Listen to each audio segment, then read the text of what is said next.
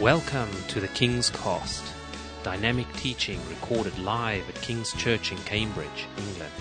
We hope you are blessed and challenged by listening to the ministry today. And now, here's the broadcast.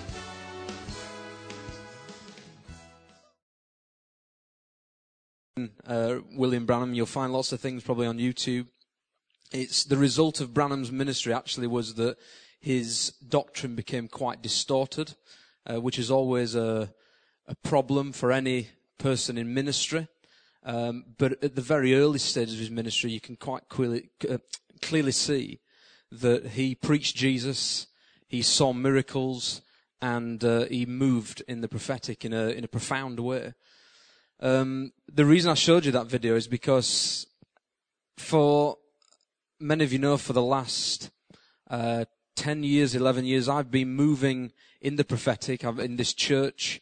And for many years, I've been moving in different, I would say, different levels. But one of the things that encouraged me to push forward was actually this clip. And Peter once sent this clip to me and just said, just watch this guy. It's not that we should try to imitate him, but just look at how he's pushing the gift forward. And it's something that made me try to push the prophetic forward. The Bible talks about us fanning into flame the gifts of the Spirit. And for us, we need to work sometimes to try and bring these into practice. So, if you could just turn in your Bibles, we're going to start off tonight. Has everyone got uh, notes with them? Uh, I've sent them round. Has everyone got the notes? Lee, did you go? We're going to turn to Acts 2 to start off, verse 17.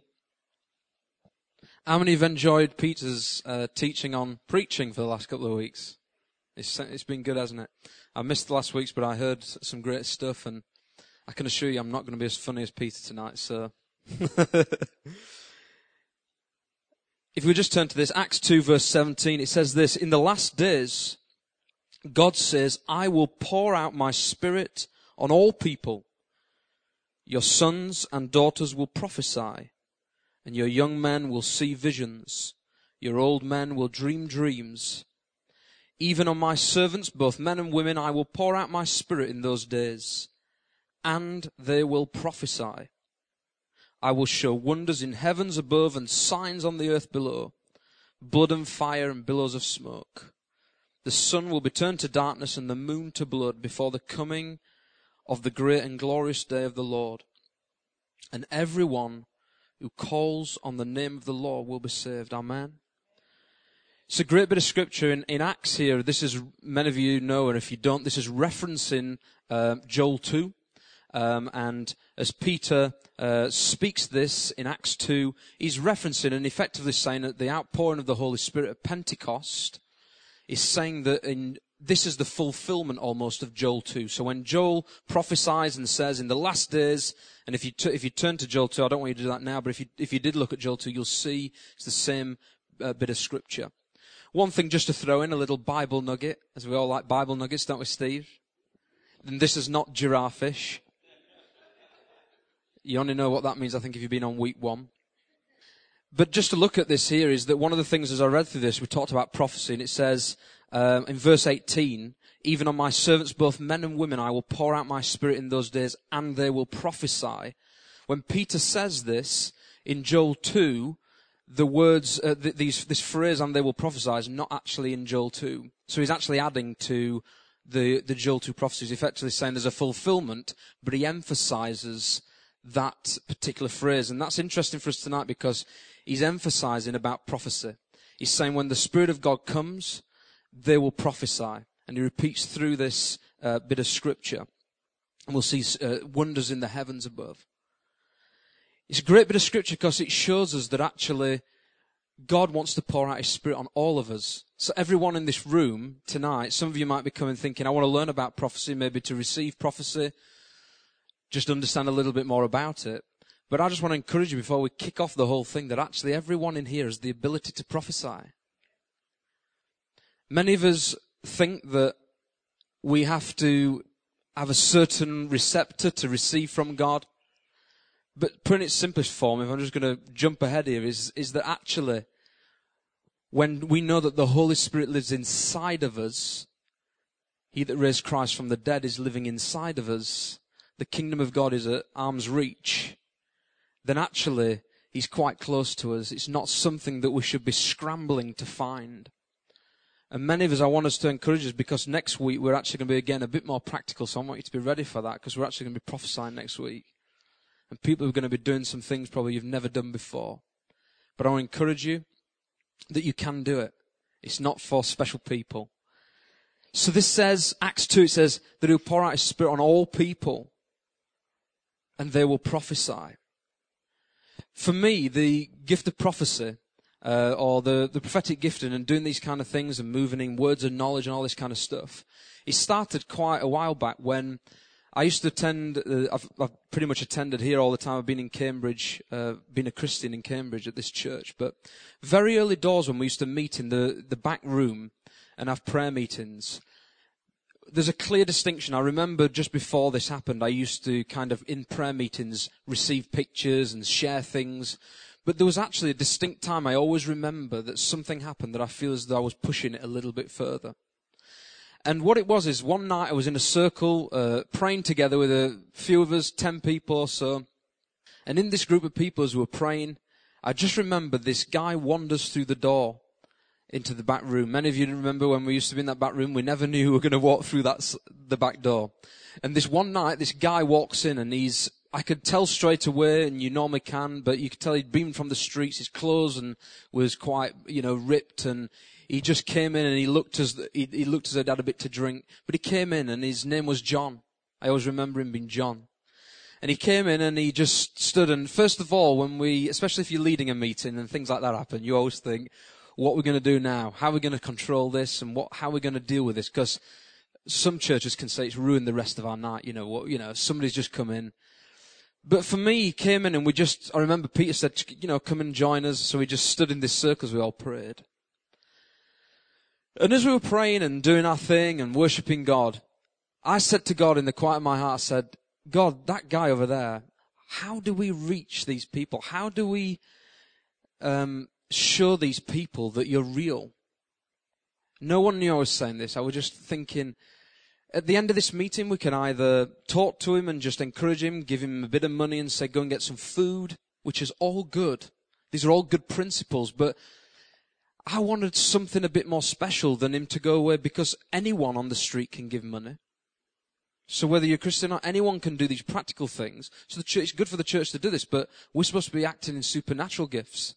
So for me, I looked at this guy and I thought, how can I, or us as a church, do something for him?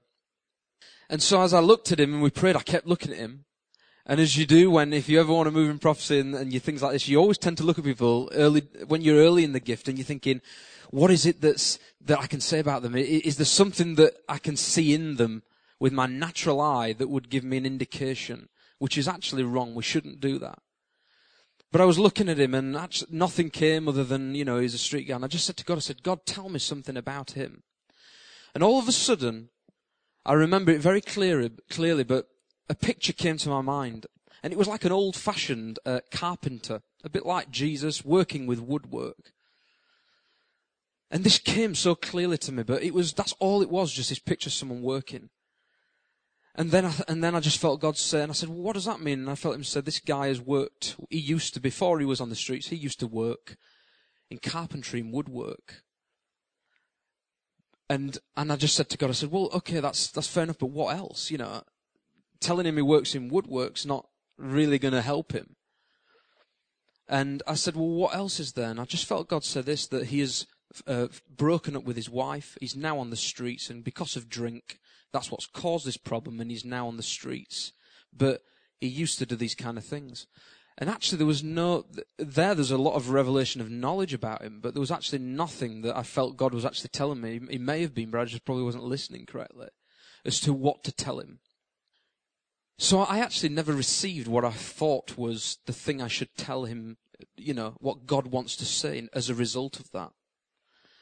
And actually, the result of this is I never actually said anything to him on the spot. I received all this and I thought, is this real? Is it really God or is it just me getting a little bit sensational? The adrenaline's rushing, as many of you know it can do with, with things like this, we can mix the adrenaline with the Holy Spirit sometimes and get really confused with that. And at the right at the end of service, I've done this many times, and I even do it today because we're, we, we are human beings. We want to know, has, has, God really spoken to someone? So sometimes I'll talk to someone after and find out, you know, if I've said something, has, it, has that encouraged you? And I went up to this guy and I said, listen, where are you from? And he said his name's John, blah, blah, blah, and tells me he's, he's kind of, he's come from Scotland down here and he's now on the streets. I said, what did you used to do as a job? Did you used to work? Because I wanted to know everything what I just felt I'd received. And straight away he said these words to me, I'll never forget. He said, yeah, I used to be working woodwork. I was, I forgot, what's the name of the, the term that's used today for a joiner? He says, I was a joiner, I made doors and do all these things. And as he said that, my heart just sank because I thought straight away, as he told me this, and he said that he'd broken up with his wife. And he was obviously affected by drink. You could see that. But when he said these things to me, my heart sank because I thought, he's fine. And I actually told him what I felt I'd received from God, which really had some effect, but nowhere near the effect it could have had if I'd have just said, listen, John, I don't know what God wants to say to you, but I know you might have worked in Woodwork, revealed the word of knowledge, and then said to him, even if I didn't understand, God loves you, you know. I just want to tell you that. And that revelation to him could have been something so special. And I really, fe- I've always felt that God, uh, through the years, has, reminds me of that marker, that, that point when he said, if you just do these things. And there's other points where I've not said something and I found out after that God could have spoken to someone. And these, I just want to encourage you that that comes from me just being, coming to prayer meetings, receiving impressions, which actually I know many, many people in here tonight actually do already. They receive things because that's what the gift of the Spirit is and the, the, the gift of the prophetic is. So for me to, to not do that, it kind of discouraged me, but I'm thinking I need to next time act on it. The trouble is every time it's always a test of faith to do it. What I encourage you is that today I want to just look at, first of all, the, the difference between this kind of operation of what's called New Testament prophets. We are acting this gift in the New Testament. But there was once, many of you know, if you're looking through your Old Testament, you'll see that there was Old Testament prophets. And the Old Testament prophets were known for walking around with, uh, you know, different types of clothes. They, they sometimes, sometimes look like odd characters. And actually, sometimes isolated. They were elect people who would often uh, speak the very words of God. And people would go to them to almost say, Can you give us a word? Actually, expecting to hear what they believe to be the, the actual exact words of God. We see in Jeremiah 1, verse 9, it says, when Jeremiah is called, it says, I have put my words in your mouth to Balaam the prophet, he says, I must speak only what God puts in my mouth in Numbers 22. So we see that these prophets, these Old Testament prophets, they operated in a way that they spoke, they spoke the words, what they, the very words of God effectively to people. And the difference I want to encourage you with tonight is the difference between Old Testament prophets and us today, apart from us not wandering around in the desert eating locusts and things like that, and don't do that on Sunday, please. But the, the difference between us is that many of the Old Testament prophets were correctional prophets. They corrected people. They corrected sin. They brought sin uh, to, to mind. Very, very strong judgmental words. And they were very correctional. Now, correctional prophecy can come in today, but kind of at the, the levels of what we've just seen a minute ago, the, what I would call the office of prophet which we'll come to later on. But the difference is, is that they are correctional. But today, the New Testament prophets are directional. So we're effectively directing people towards their destiny. We're either directing individuals sometimes to their call or destiny, or even corporately as a church. We're here uh, as a body Ephesians 4 talks about the um, fivefold ministry. The prophets are here to edify the body, to build up the church, and to uh, effectively to, to use prophecy to build people up and direct the church. One of the things that I want to encourage is that we, from this, we want to be prophets, yeah? We want to prophesy, we want to encourage the gift of prophecy in the church. What we don't want is um, people at war with prophecy. So using prophetic gifts and people always thinking I've got a word to bring and it's and then it kind of overrides and it's not out of love anymore, but it tends to be everyone's got a word and we don't want to be a church like that. We want to use the gift carefully. So it always needs to be out of love. Uh, because that's that's what God is, and God talks about. Uh, Paul talks about these gifts, but talks about love as being a very key thing. So I just want to look at what the biblical definition is. It says it's, uh, as Jean-Louis said, it's a gift. It's a gift from God. 1 Corinthians 14 says, eagerly desire spiritual gifts, especially the gift of prophecy. So he tells, it says here, eagerly desire the gifts of the Spirit, but especially the gift of prophecy. It says this, that in Revelation 19 verse 10, it says that for the testimony of Jesus is the spirit of prophecy. Say that again. Revelation 19 verse 10 says this, for the testimony of Jesus is the spirit of prophecy. So it's saying in simple form that the testimony of Jesus is what prophecy is really. And in John 18, when Jesus speaks to Pilate, and he talks about truth and all that and the what is truth, Jesus says this, the reason I was born and came into the world is to testify to truth. So basically what the first biblical thing I'd like to bring is that in its simplest form, prophecy should be a declaration of truth. That's what it should be. It should be a simple declaration of truth, effectively in line with scripture, which is truth. I just want to give another definition here, which is not biblical. It's, um, I think this is actually a Peter Cavanagh uh, definition. But it's in your notes. It says, a message of encouragement from heaven, spoken under the supernatural inspiration of the Holy Spirit. A message of encouragement from heaven, spoken under the supernatural inspiration of the Holy Spirit. Another one we've got here is that you've got in your notes, prophecy is divine possibilities which through faith and patience transform into divine probabilities which through obedience become divine realities. I just want to focus on that last one just for a second. It sounds a bit of a, a tongue tie. But just to simplify it for you, what, what, what does anyone see when they, when I describe that to you? Prophecies, divine possibilities, which through faith and patience transform into divine probabilities, which through obedience become divine realities. What do we see there? Yeah? One of the key things there is process. So it's the process of, uh, of the prophetic word when it comes to us or we deliver it, that when we receive something, it's a divine possibility. You know, when people prophesy words of us, it's not, doesn't mean that that's it, it's going to happen. There's work to be done. Yeah? And through faith and patience, very key, transform, when we do some stuff, into divine probabilities. So it's probably going to happen if we do these things. It's very probable.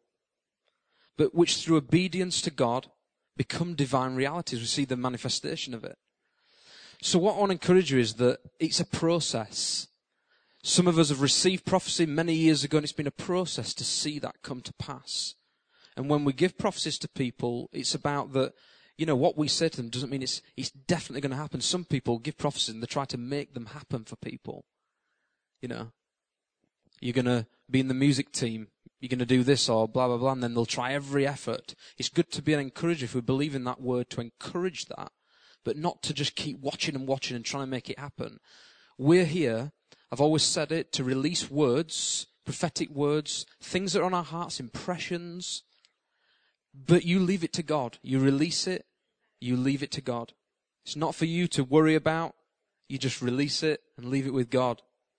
Or the person to receive and let them test it. I just want to, one of the things I, I thought the other day is sometimes, because we, what we've got to remember is with the prophetic is that the importance of it, of the word compared to the prophetic. So, some churches I've seen, some people can get into the gifts of the Spirit, into healing, healing ministry, and all these gifts, and disregard the, the word. And what we've got to remember is that the word is the key thing. We, everything comes around. We just said it a minute ago. It's, it's about truth. It's about Jesus. It should come back to this. And I want, I just want to, I had a, a thing the other day that I just felt come to me, an analogy. And I explained to Rob actually, we were having a chat the other day. And said that it's almost like if you had never read the Bible and the author is wanting you to read the Bible. There's a, a book, but he just keeps sending you a letter with a bit of scripture in, using scripture to encourage you but saying, you know, the full book's there if you want to read it. There's something we like about a personal letter that's sent to us with the name of the author signed, delivered to us. But if it's an invite to the, the whole thing, the whole book. And sometimes I think prophecy is good because it's almost like a, a letter that's been sent to us personally. It's like that kind of a personal thing that is from God. And these are good things, but we need to come back to this because the whole of the Word of God is personal to us as well. Amen. So we should never forget that. So the difference is we're not Old Testament prophets. We're not here to correct people. We're not here to judge, judge people. Just one thing on correction. I believe that in correctional words, you know, some people can come in, in the church and feel that they need to correct, correct the pastors, correct the leadership and all these kind of things and telling people how they thus saith the Lord, he, he says you need to do this or you need to change this. And correctional words, when they're given, the reason why I said that if they're ever given in any caliber at all, there should be someone who's a very seasoned prophet in, the, in what we call the office of prophet.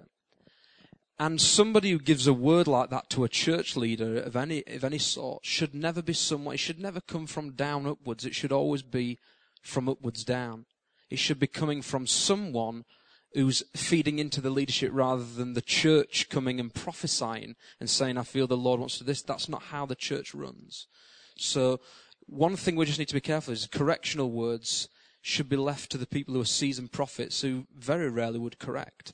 In all my time I've ever prophesied, I don't think I've ever, ever, and I can't recall unless someone tells me differently, that I've ever corrected anyone or said things like that because I don't even feel at that level to do so.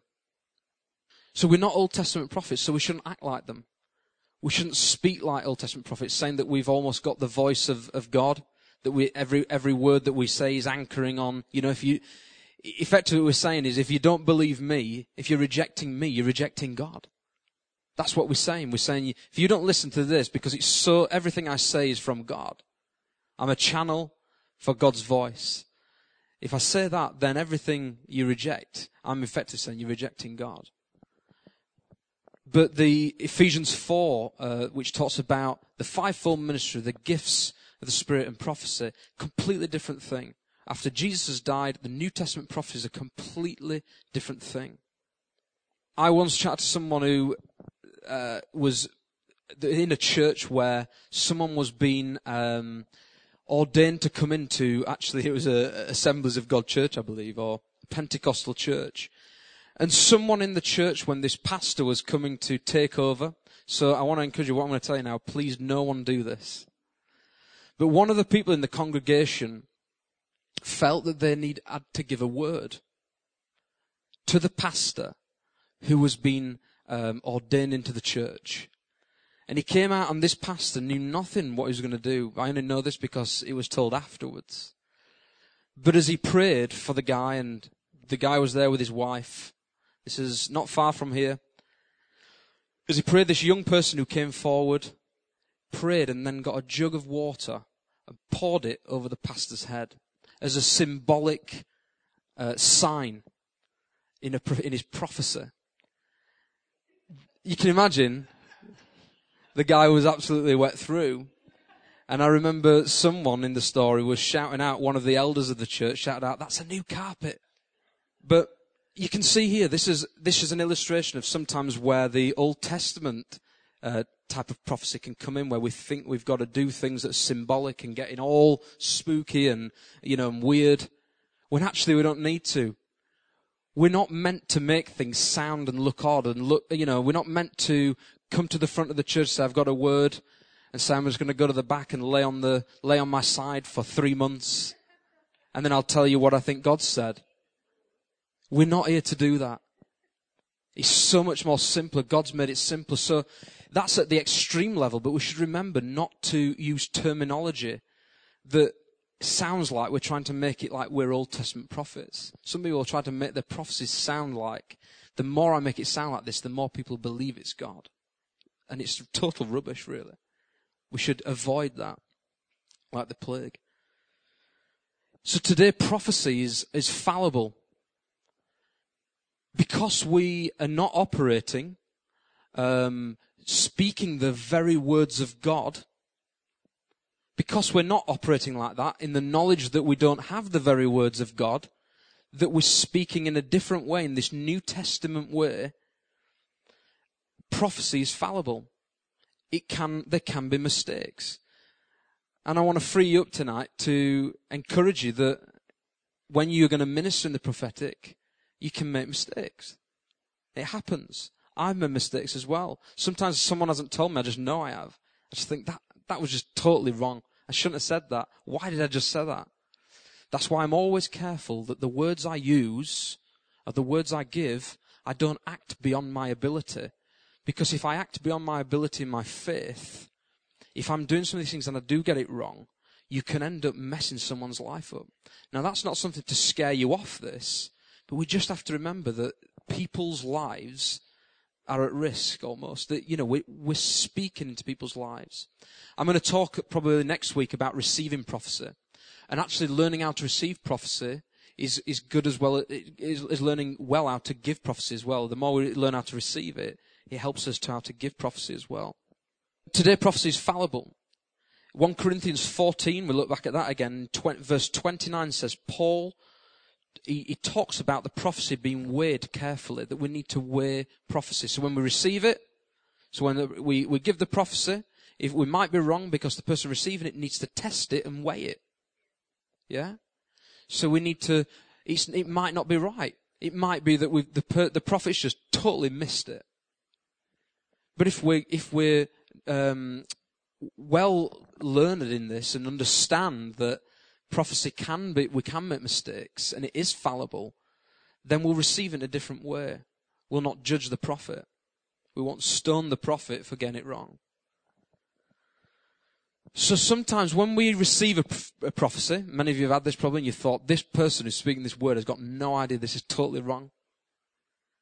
Sometimes we're thinking, this doesn't make sense to me. And if we think like that, sometimes we can't just reject prophecy, the gift of prophecy that is, just because the person's got it wrong. If we all want to be good at prophecy and, and learning in this gift and fanning it into flame, then we're going to all have to make a few mistakes. And next week, if you're up for it and you want to prophesy, you're going to make some mistakes. And isn't it great that we can make mistakes together? What a great setting to do that in even me today, after trying to push this gift for 10 years or so, I still think I could make a mistake.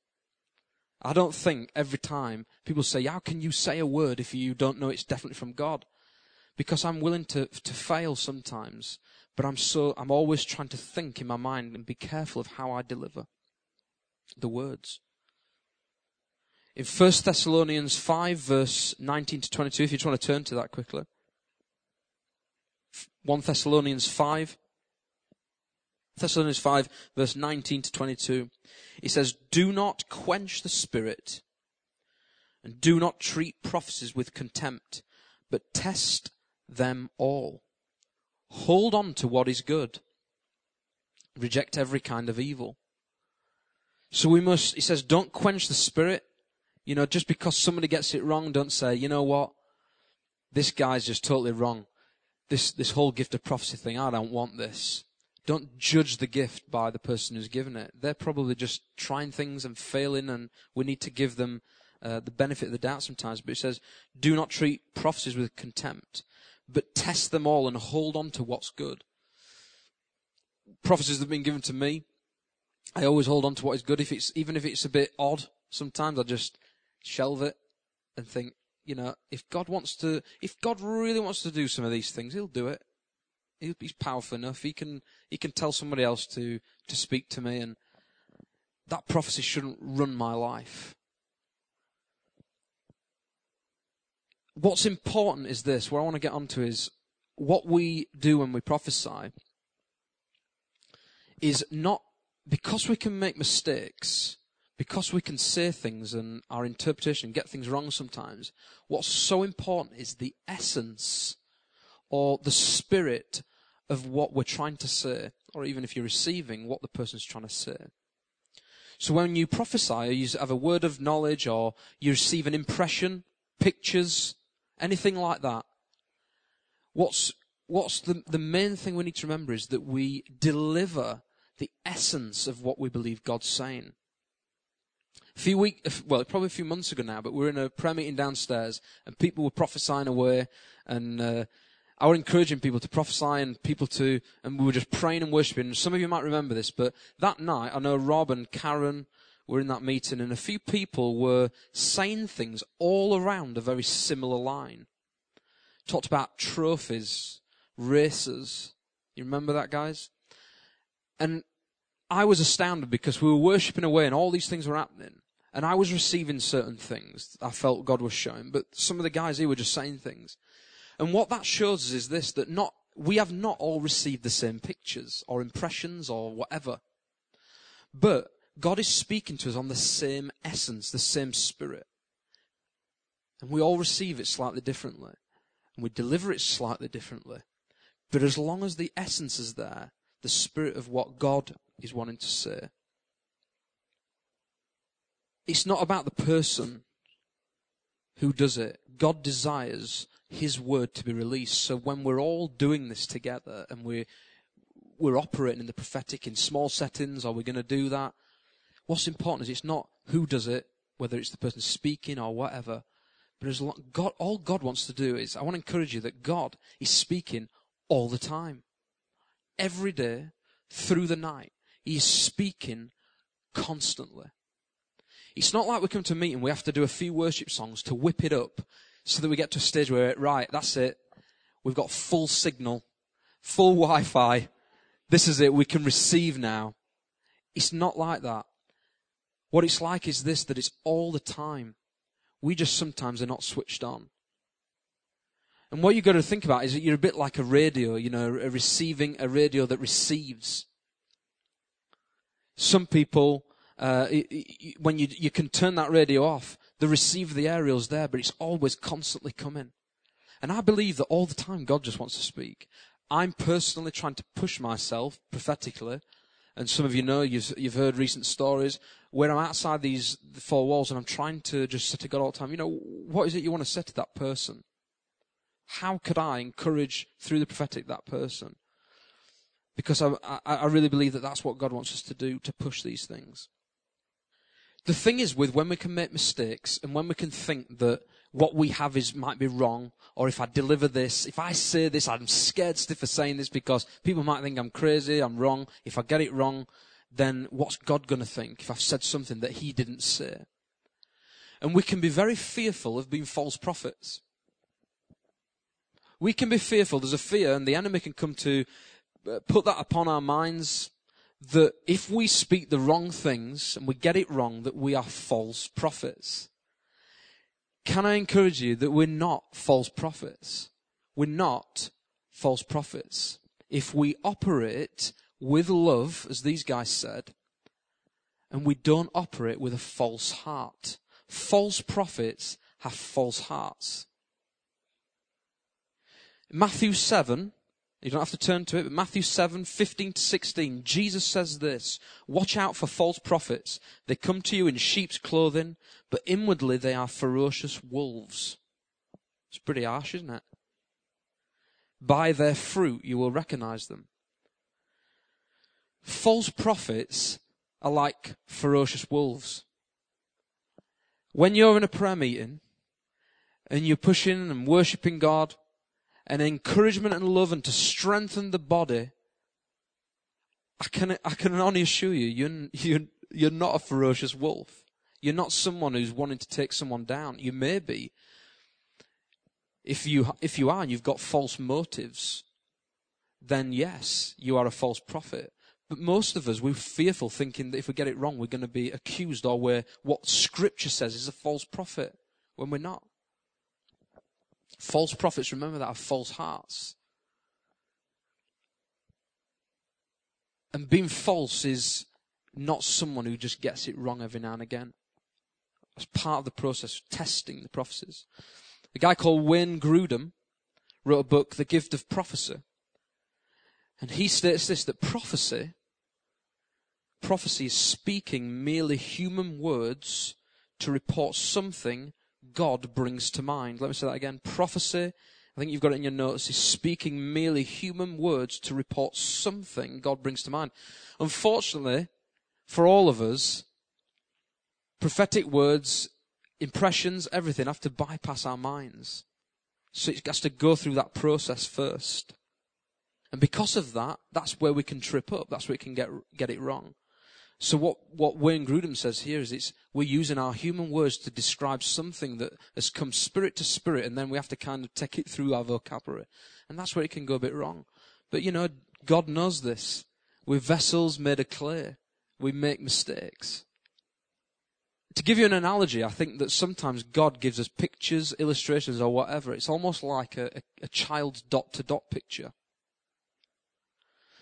It's like if you looked at a picture of dot to dot, most of the time you can you can see sections and you just know what it is, but it's not everything's not there. There's dots to fill in. And in between those dots, that's where we, uh, it's our mind has to fill in these bits. So your interpretation of a picture of a horse, let's say, with dot to dot is going to be slightly different to someone else's, but let's face it, it's going to be a horse. And God uses these things to try and encourage us with pictures and things like this to, it's, it's a great way of creatively speaking into our minds. But just remember that your picture might be slightly different to another, but it's almost like that kind of dot to dot analogy. That might work for you. It works for me that it, it kind of is speaking, we, we have to kind of fill in the gaps sometimes. Sometimes it's really clear. It's very clear pictures. But sometimes it's kind of we have to analyze it and look at what God is showing us. Romans 12:6 we touched on this a minute ago. It says that we, we prophesy according to our faith. So you, it's, it's important that from these sessions that we're not just going to become prophets overnight, that, uh, you know, office of prophet, that you can go out and start speaking words. God wants you to be like that, eagerly desiring, we saw that scripture earlier, eagerly desiring this gift. So it's great to desire it. But what he wants us to do is to grow and be mature in it. I've found over the years that the more and more I've pushed, bit by bit, God has released more of this gift. But it's, so I want to encourage you, uh, some of us might want to be running with the big gift straight away. But if we do sometimes, we can really mess up and, and give words to people words of knowledge to people and, and, and mess their lives up. And God is watching to see how do we treat the small things He's going to give us first. So if you want to be moving in these gifts, I encourage you to think, you know, even have to start small. Start off small and you will see God just pick it up. And you have to push as well and keep eagerly desiring and God will give you more. But we need to prophesy according to the faith levels we have.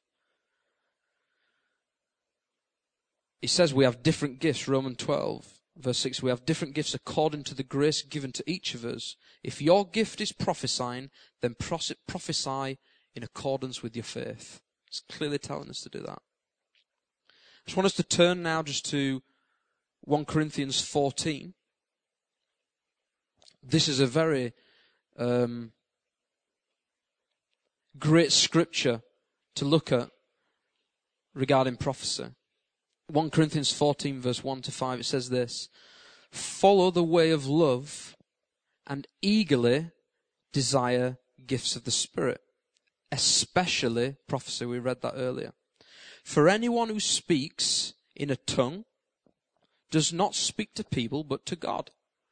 Many of you have heard on sometimes Sunday mornings people will give a message in tongues. And sometimes following that there's an interpretation given by someone in the church. He says the Bible talks about that tongues is actually speaking mysteries to God from our spirit. We don't understand what they are. And so someone might interpret that. But it says here, anyone who speaks in tongue does not speak to people but to God. Indeed, no one understands them. They utter mysteries by the Spirit. But verse 3 But the one who prophesies speaks to people for their strengthening, encourage, encouraging, and comfort. It's exactly what you guys were saying earlier. These are the key things here. The prophecy, the purpose of prophecy is to strengthen, encourage, and comfort. So we've understood what prophecy is tonight, what it's for, the, uh, what, what prophecy is, and this is now the purpose of prophecy, is to strengthen the body in love, encourage people, and comfort people.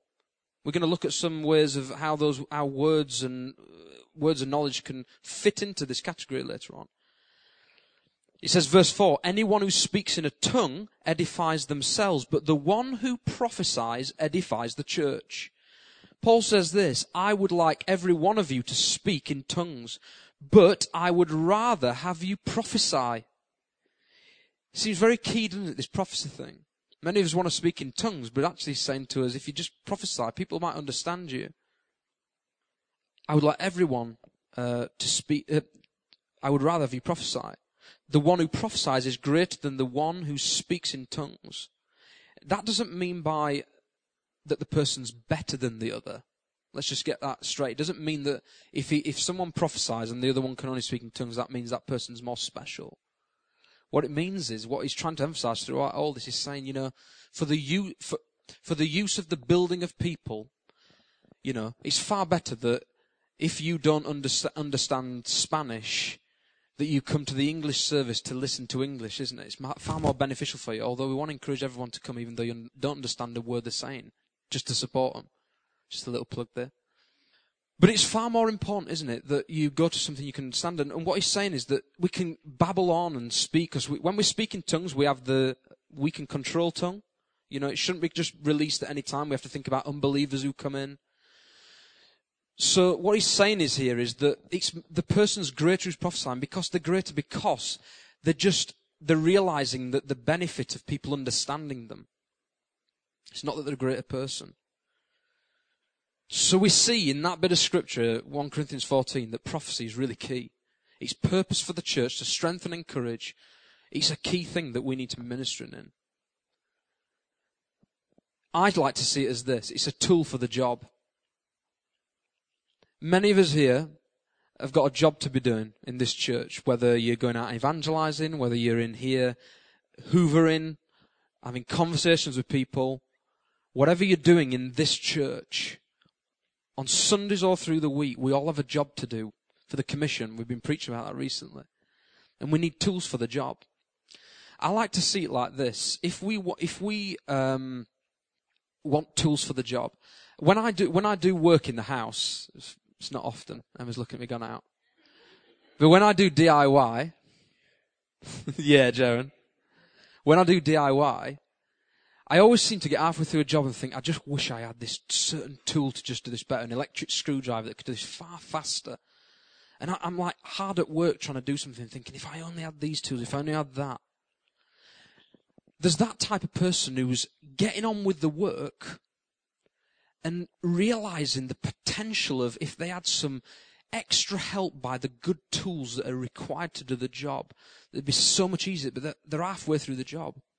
Or there's the other person that I remember my mate at work years ago said he loved DIY, but he couldn't do it to save himself. And he went out to B&Q and bought the big leather belt with all the tools on it, but never used them. And we need to be people when we, when we want to operate in these gifts, people who are actually already working, already realizing that the, the requirement for these gifts for the tool for the job. Not, I want these gifts so I can just kind of say I've got these gifts and never really use them. We need to be people who are already working hard, realizing if only I had this. And when we think like that, I believe God thinks, do you know what? I just so want to give you that. I just so want to help you out because you're already doing it. You're already trying to screw that shelf on and struggling, and I can see, and you're eagerly desiring it because you realize the benefit. Rather than someone who says, I just want everything, and just putting the fancy tool belt down because they just don't even know how to use the tools. So it's a tool for the job. Another thing for its purpose is it should point people to their destiny. It should point to a potential destiny. We looked at this earlier. Potential destiny.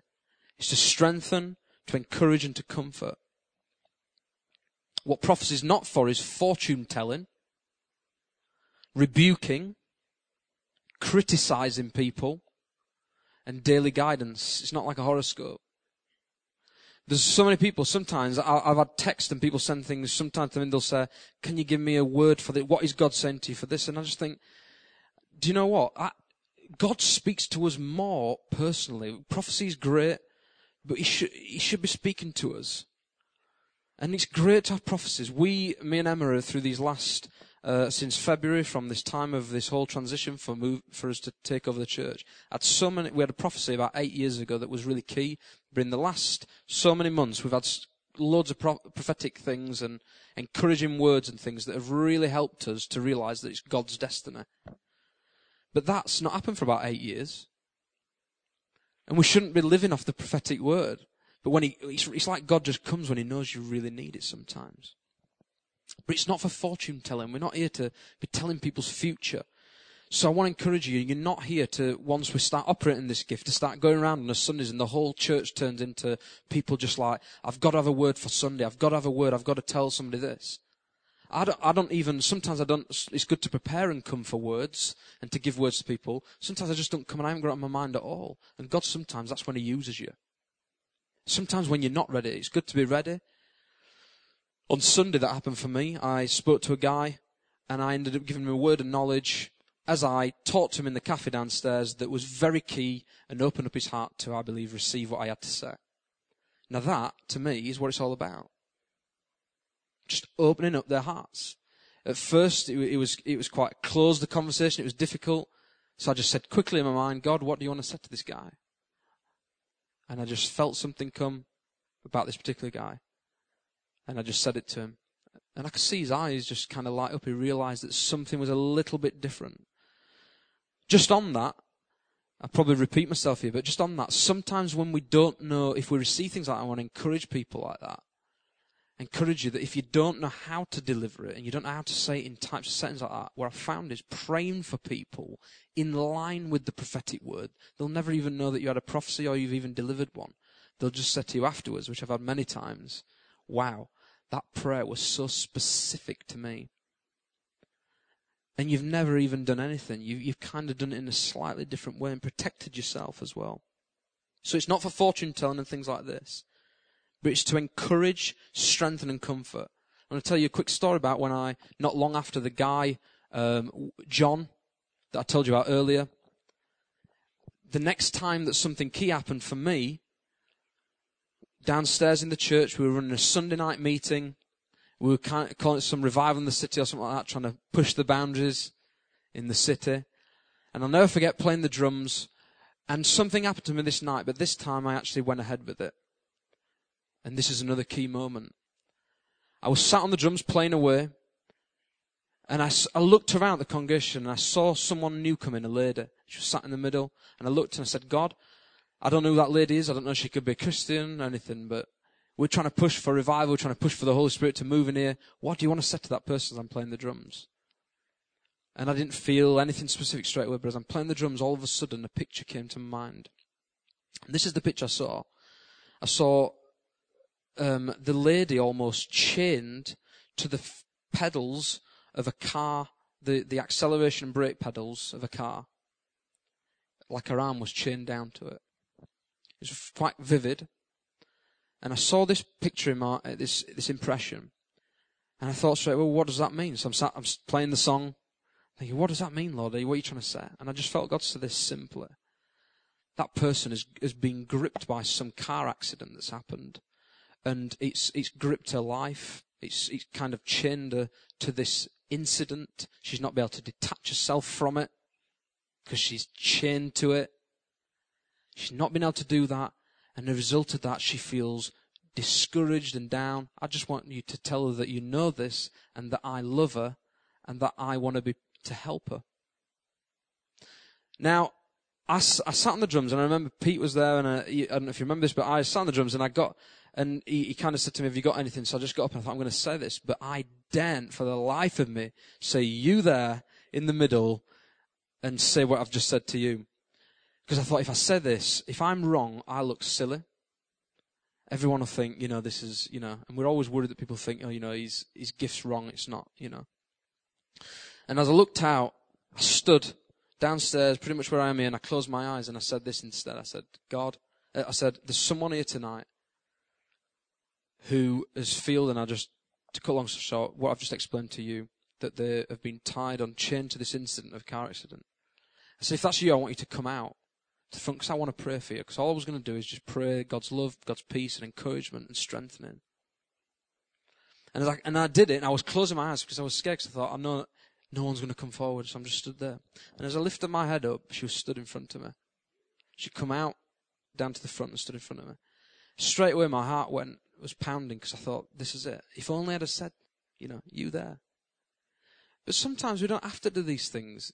Sometimes we want to do these things. Let's be real. We want to do it to make ourselves look good, you know.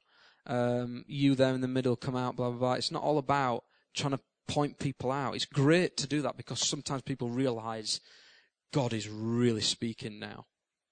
It just helps people. But she came out and I had to explain to her that, and you can understand she probably thought that I was lying, I don't know. But I was trying to explain to her, yeah, it was for you, I knew, I saw you. And she can't, and she, and I could tell she believed me, and I, re, and I just ended up praying with her and encouraging her. What she actually told me was this, that in a road just outside Cambridgeshire, about eight years previous to this night, her husband was killed in a car accident just outside Cambridge. And she's lost her husband. He's totally gripped her ever since. She can't release herself from it. And all her family's falling apart around her because she's trying to run the whole family. And all because of this incident. I really do believe God was speaking that night. And so I said, let me pray for you. And I said, I really felt it for you. And I'm so glad you come out. And I ended up spending a bit of time talking to her. I hadn't seen that lady since that. This was a long, long time ago. This happened, and a couple, it's probably two, three years ago. Me and Emma were went to my boss's christening in another church in Cambridge, a C of E church, and it just so happens that when I was at that christening, that lady was in that church, and she remembered me and came up to me and said, "I will never forget what you said to me that night." Never. And she don't come to this church as a result. That doesn't matter. But the, the, the thing I'm trying to show you is this, the simple picture, just receiving that, asking God, can result in someone being helped and realizing that God's in that situation. Because what an awful situation she was in. So, let's look at who should operate in this gift. It's, we've seen that Acts 2 says, referencing Joel, says that he'll pour out his spirit on all flesh. That means all of us can operate in this gift. Peter and Paul in the New Testament had great experiences. We see in, you can look at, look this up for yourself, but Agabus in Acts was also uh, a prophet, a New Testament prophet that we can read about. But you don't have to wait to get a label to be a prophet to start operating in it. You don't have to, somebody has to tell you you're a prophet. Some people said to me, he's a prophet and he's seasoned and all this. I don't know what I am, to be quite honest. All I know is I just do what I do and I try to keep pushing the gift to help people. That's all, I, all I'll ever will do. People can give a label of what I am. It's good to have defined things so we can understand the faith, the, the, the level of faith that we're working in as well. Yeah? Jesus said this, my sheep hear my voice. So I said it earlier, he's inside of us. You shouldn't have to think, I can't hear his voice. Not many of us are ever going to hear his audible voice. Some of you might say, well, I've heard it. I've never heard his audible voice.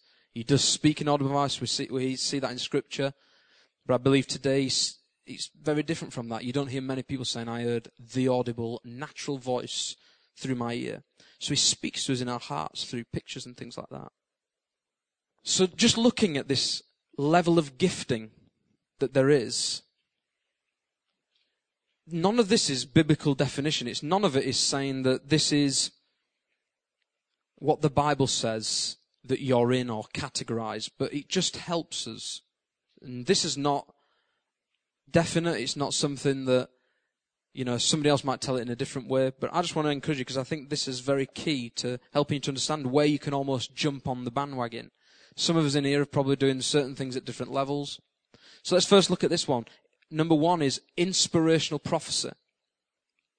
It says that a person who speaks something that they feel God's brought to their mind. So inspirational prophecy can be things that, just general things that you feel God's bringing to your mind. It might be scripture. It's prophetic. If we're in meetings together and you feel God's just revealing some scripture that you read the other day and you feel it's prominent for this, you know, tonight, it's inspirational. You're inspired by it. This type of prophecy is encouraging, it's comforting to people.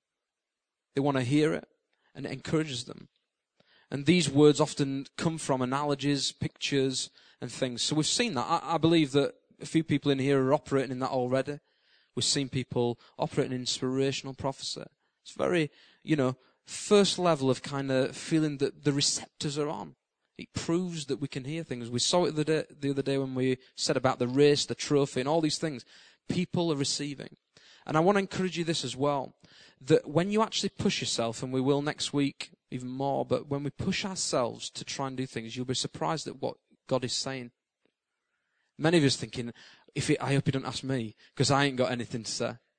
I remember somebody, a mate of mine who was at a, a conference and they did a prophetic uh, teaching day, and they all got called out and said, what's God saying to you now? And he says, I was just trying to think straight away with this picture, and he said he just saw this woman with a stick in her hand, and he just said, I just see a woman with a stick in her hand, and that was it. And he just looked at her, and she said, okay. And he kind of released that because it was the first thing that came to mind. Do you know, I want to encourage you that something can develop. There's more in you than you realize. I'm not going to go into detail, but Rob, a few weeks ago, said to me, I've got a word I want to share with you. And he just said a simple couple of words and the end result of this discussion with Rob was this. I said, do you know what? I want you to even push that further. I want you to pray for me. See what God's saying to you and try and, you fail on me if you want. If you get it wrong, I don't care. Just fail on me. And he ended up praying and I just, we just, we stood there, didn't we? And he was just quiet. Didn't say a word to start with. Then all of a sudden, he said, about three paragraphs compared to a couple of words, and everything he said was completely accurate for me. And that's because I pushed him and said, Do you know, just take it a bit further and see what he feels that God is expanding on in, in that in that picture. So that's the same for us all. So inspirational prophecy is one of the things. Images are great and we I always think that he he's used it for me many times and even today a lot of the things that I receive I feel I receive are pictures. Whether I always think that's because I'm a creative person and I work with pictures all the time, it's just the way that he speaks. And I sometimes find as well that the pictures that you might receive, some, most of the time, they seem to be a jar with um, what you were naturally thinking. Sometimes we're trying to search for pictures. You know what? I'm in a meeting and worshiping away. What can I say? Can I, if I say this picture and I just wrap it up in this and say this and this and this? But it should just, just leave it for God and God just drops it in and it, it lies heavy. And we see these pictures and they're almost like an, a jar to what we were thinking. We're not, it is so wrong for us to come and try naturally to search for things. Search for what God's saying. If He wants to speak, He will.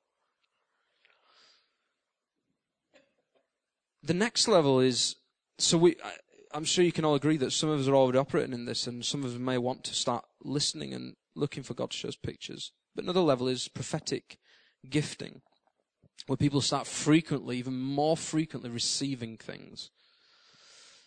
I would probably say that for me, this is the level I'm kind of in. Sometimes a touch of the office of prophet with some of the descriptions they made, but I wouldn't like to label myself as I've already said.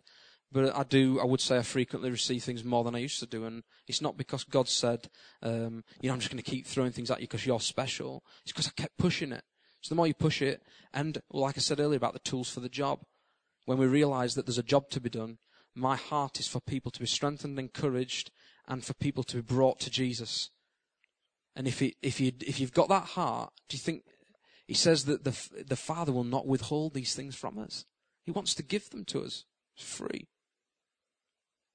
And then the final one, prophetic ministry or office of prophet. A person who's been recognized, nurtured, and commissioned. And they can be more precise with dates and knowledge. So we saw earlier, the first thing we kicked off with is William Branham. And he says names and dates and all these kind of stuff. I would encourage you to avoid, even though I showed you that to try and stir you, to avoid doing these kind of things. It's very rare that I would use dates, names. I know many people who are gifted prophets who have, have said things to people and this, they, they've got a great prophecy, then they end it off with a date and it, it kind of ruins the whole thing. And the reason why some people do it is because they want to sound more special. They want to think, if I say this and then everyone watches and it comes to pass, this is going to look really good for me. When actually, we don't have to, we don't have to do this. I mean, so I remember years ago, me and some of the guys here went to a, pro, uh, a night of some prophets in Cambridge at another church. And somebody said to me, you want to go to this place, the guy knows your name, he knows your address, he knows your phone number and all this kind of stuff. It's that kind of level of detail. A little bit like the William Branham stuff. The details of what he knows. I thought, why on earth do I want to really go and find out my phone number and my name when I already know it? Why do I want to know these things? The key thing about that is what we saw earlier about dates and names with seasoned prophets is this. The people who give them, the, the reason I believe that the, the things like that are for is for the lost. If it's used, if it's used in the right way. People who see that knowledge has been given like that can sometimes believe and think God is in this place. There's scripture for that. And what we've got to remember is it's not about us being fancy and doing all this kind of, I'm going to try and add this on. There's a, I'm not going to name the name, but there's a prophet in, in America, very well known prophet, similar to William Branham, he's still alive today. He once gave a prophetic word over someone in a church and said, by the end of the year, this is going to happen. And it never happened by the end of the year. And the pastor said to this well-known prophet, it happened actually the following years, let's say, I'm making it up, but around about April. So it was, supposed to happen by December. New Year's Eve, this person would have received it, but it didn't happen. And the pastor said to the prophet, why did you say by the end of the year? And the prophet said this, he said, why not? if it's not going to happen by the end of the year, when is it going to happen? If he's given it now. Because there's a tendency, and we can even make this mistake, that if God gives a word tonight for someone in here, that it can be, you know, it can be, it's, it's got to happen by end of this year.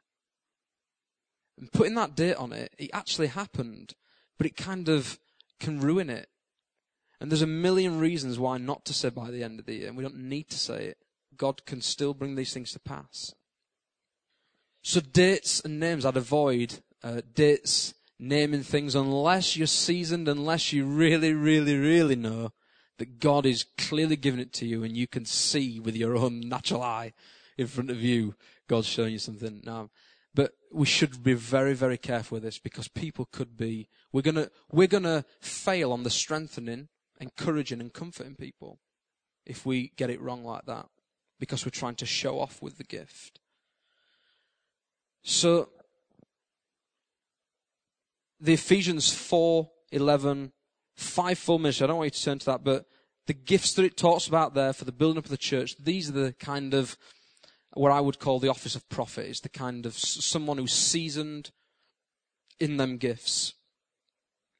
And also we can see, we mentioned it earlier, that um, with with the kind of gifts at this level, with the seasoned prophets, and using this kind of names and places, that they can sometimes have the corrective element, that they can tell people, correct people in things, but it's because they're seasoned to do that. So first things to remember from what we've just been looking at is to not be corrective, not send judgmental words out, and not be doing things like that. I'm going to talk at another point about how to prophesy and, and the ways in which we should be speaking and things like that. But just looking at these things of not being correctional in our words. I've got, I've got, I'm actually moving on to some stuff I wanted to do next week, and I've got an exercise I'm going to do. So I'm actually going to get us to do an exercise um, in a, in a minute, which I was going to do next week. But before I do that, is there any questions that anyone have, anyone's got that up up to now we've been looking at kind of the history, the purpose, and next week we're going to be looking more at pro- actually at how to prophesy and things like that, and a bit more practical stuff. Has anyone got any questions that they're urging to ask. And don't worry, you know, you can say anything you want. There was one time you were playing the drums and someone walked in and you asked God to give you something to tell the lady. So there's nothing wrong with asking God or sometimes do you have just have to, you know, believe in that the Holy Spirit will give you a word of wisdom for someone. Is there any difference between that or Did an- did everyone hear that? Okay. Uh, what Jaron's saying is that when I was on the drums and I asked God for him to show me something, um, what were you saying? Is it wrong to? Is it t- to ask God? I don't think it is. I think that it's part of eagerly desiring the gift that we should uh, to eagerly desire it is to say, God, you know, I need this tool to this job. We're here to seek and save the lost. You said you pour out your spirit on all flesh, and you want us all to prophesy do all these great things, raise the dead, and all this kind of stuff. Then we should be always seeking to see happen. There's no reason why it shouldn't be that we have certain meetings that we're prophetic in and then some not. We should, I think it should always be that we're always have a prophetic culture about us. Because downstairs in the cafe on Sunday, to me, is just as important prophesying and speaking and encouraging in, in private sometimes as it is publicly on the front here. In fact, actually, sometimes it's better. I prefer it more when I have personal conversations with people and we end up prophesying, and a lot, lot more has been happening recently. What better stuff to be happening downstairs than just having a coffee? Is people praying for people and all these things happening. People leave here changed. Yeah? So that's, I don't think it's wrong at all to ask God. He wants us to. He wants us to. Has anyone else got?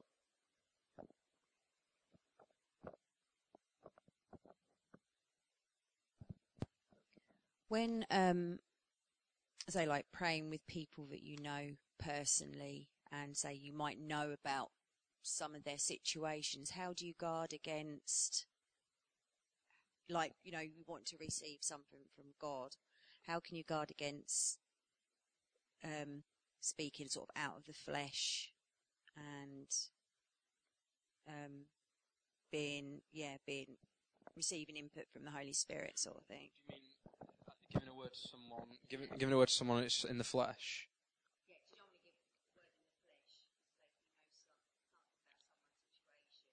Okay. Uh, Did anyone, did everyone hear that? So how do you know when you're giving something? Sometimes we know things about people, so natural stuff, and um, when we're giving words, uh, how do we avoid delivering something that we already know, kind of things like that? Um, what I would say to you is this: is that I ne- I never, I don't like giving prophecies as much to people when I know lots about them. I prefer other people to do it because then it's more profound for them when they receive it. Um, however, it still doesn't matter. People, you know, we give words here to people, and I don't know about certain situations, and God uses to speak to individuals. But I also want to encourage you with this. Some people are very worried sometimes about giving words that are based on knowledge that they've already known in the natural. And I actually think that it's a good thing to do. It's to combine natural wisdom, natural knowledge sometimes, as long as we're not trying to take credit for knowing natural knowledge and making it look like it's supernatural. So, for example, I could say to someone, I know you're going through this particular thing at the moment. I understand because so and so has explained this to me or whatever. However, I really feel God wants to say this to you in this situation about that particular natural knowledge that we both have come to understand. Not, I'm going to hope that they don't know that I know this and then I'm going to wrap this all up into one prophetic word and it's going to make me look amazing. That's not what it's about. So, what we should do is use natural, ask God to sometimes, you know, I know this about this person that they're in this difficult situation and God can add to that a prophetic word or something that will help them. So there's nothing wrong as long as you're doing it. You're not doing it with a false heart. False hearts are people who are trying to do it with wrong motives to make themselves look good. As long as you're not operating like that. Anyone else? It's just an experience I shared. Um, couple of years back, I had some friends and they were having lots of problems, and I had been praying for them. Uh, I was living in Scotland and they were in Newcastle. And one time I decided to go and visit them. And as we were talking and praying, I just found myself, I didn't plan to.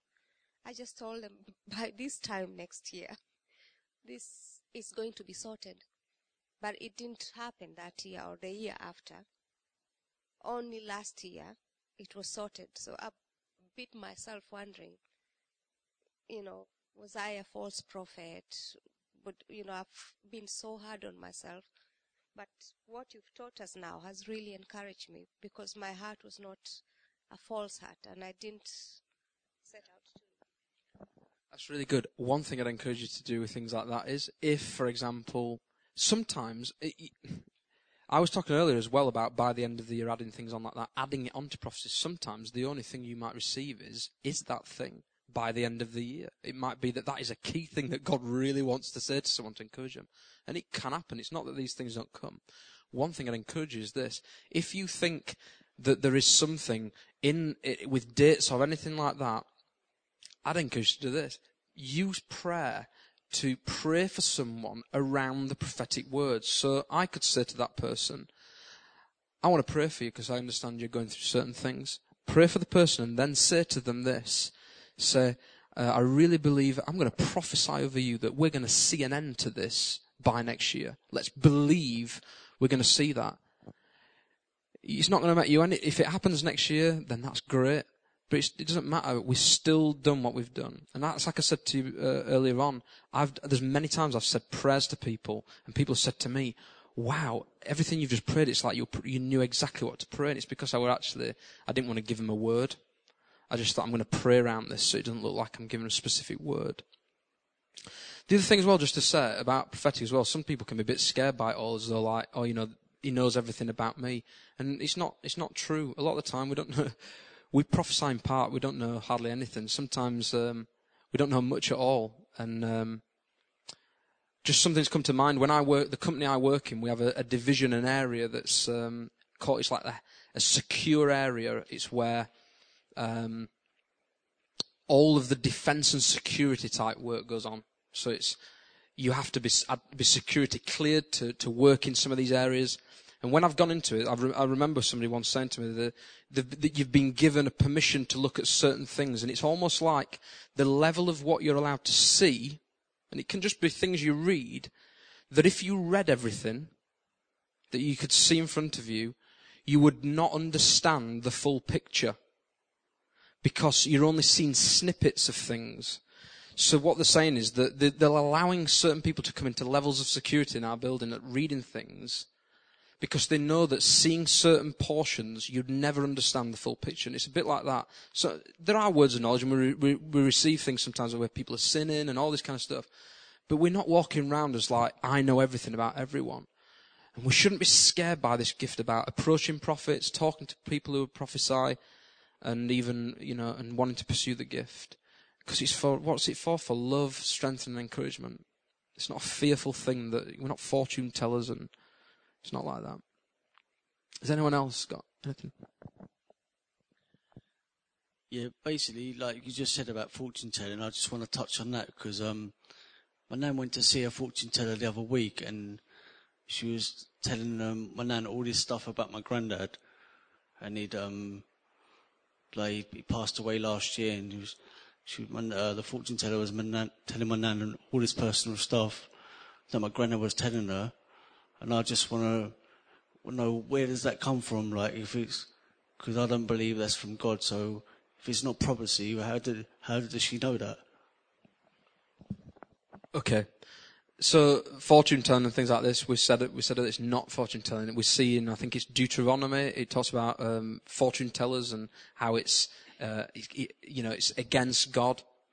Um, so all this kind of stuff, tarot cards, uh, reading your stars, all this kind of stuff that is um, is opposite to the gift of prophecy. It's not like it in any shape or form. In fact, actually, just as everything else that we see in the world today, the enemy has a counterfeit to attract. He comes as an angel of light. It looks like, you know, but he comes in counterfeit to offer something that's not real.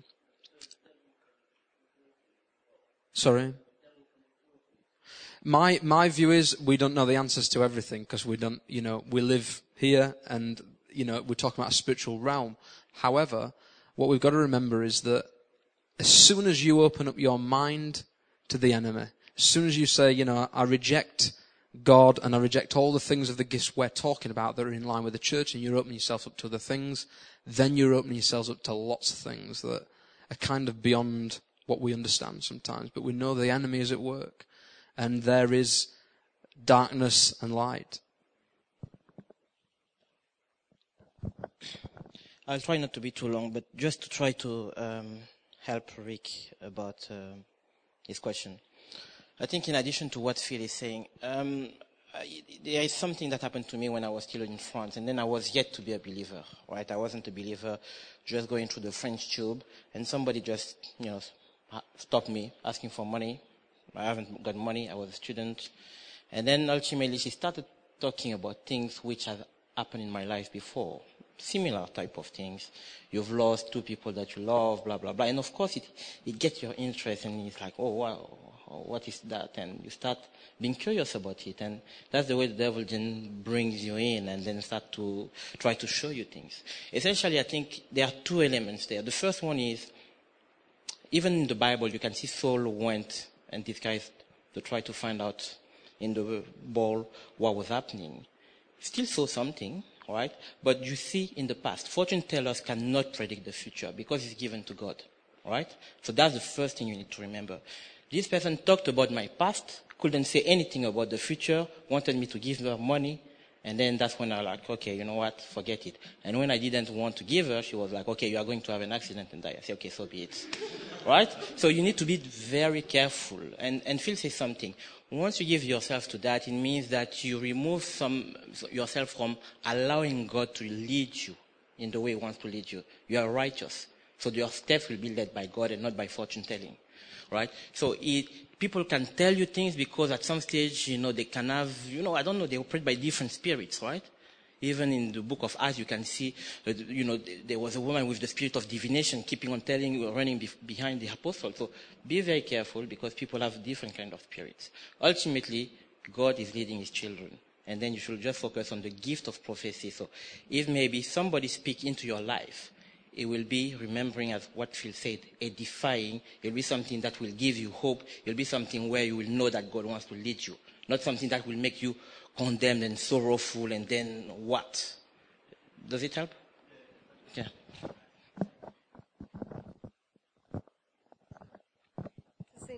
First John chapter 4. From verse 1, it says, Dear friends, do not believe every spirit, but test the spirits to see whether they are from God because many false prophets have gone out into the world. This is how you can, you can recognize the Spirit of God. Every spirit that acknowledges that Jesus Christ has come in the flesh is from God. But every spirit that does not acknowledge Jesus is not from God. So that's, that's great, and that comes back to the very beginning when we talked about it's uh, the spirit of proph- prophecy is the testimony of Jesus, testimony of truth. It's what he came into the world for, the truth. Um, we can, it's five past nine, so we can finish now with prayer if you want. I can, I can do a practical example if people want to. It's up to you if you want me to do that just to finish off. Or should we leave that till next week, I think, yeah? Thank you for listening, and we trust that the Word of God has inspired you today. For further information about King's Church, or to access our large archive of other recordings, go to www.kingscambridge.org. If you're listening on iTunes, we would love you to leave us some feedback. God bless and goodbye.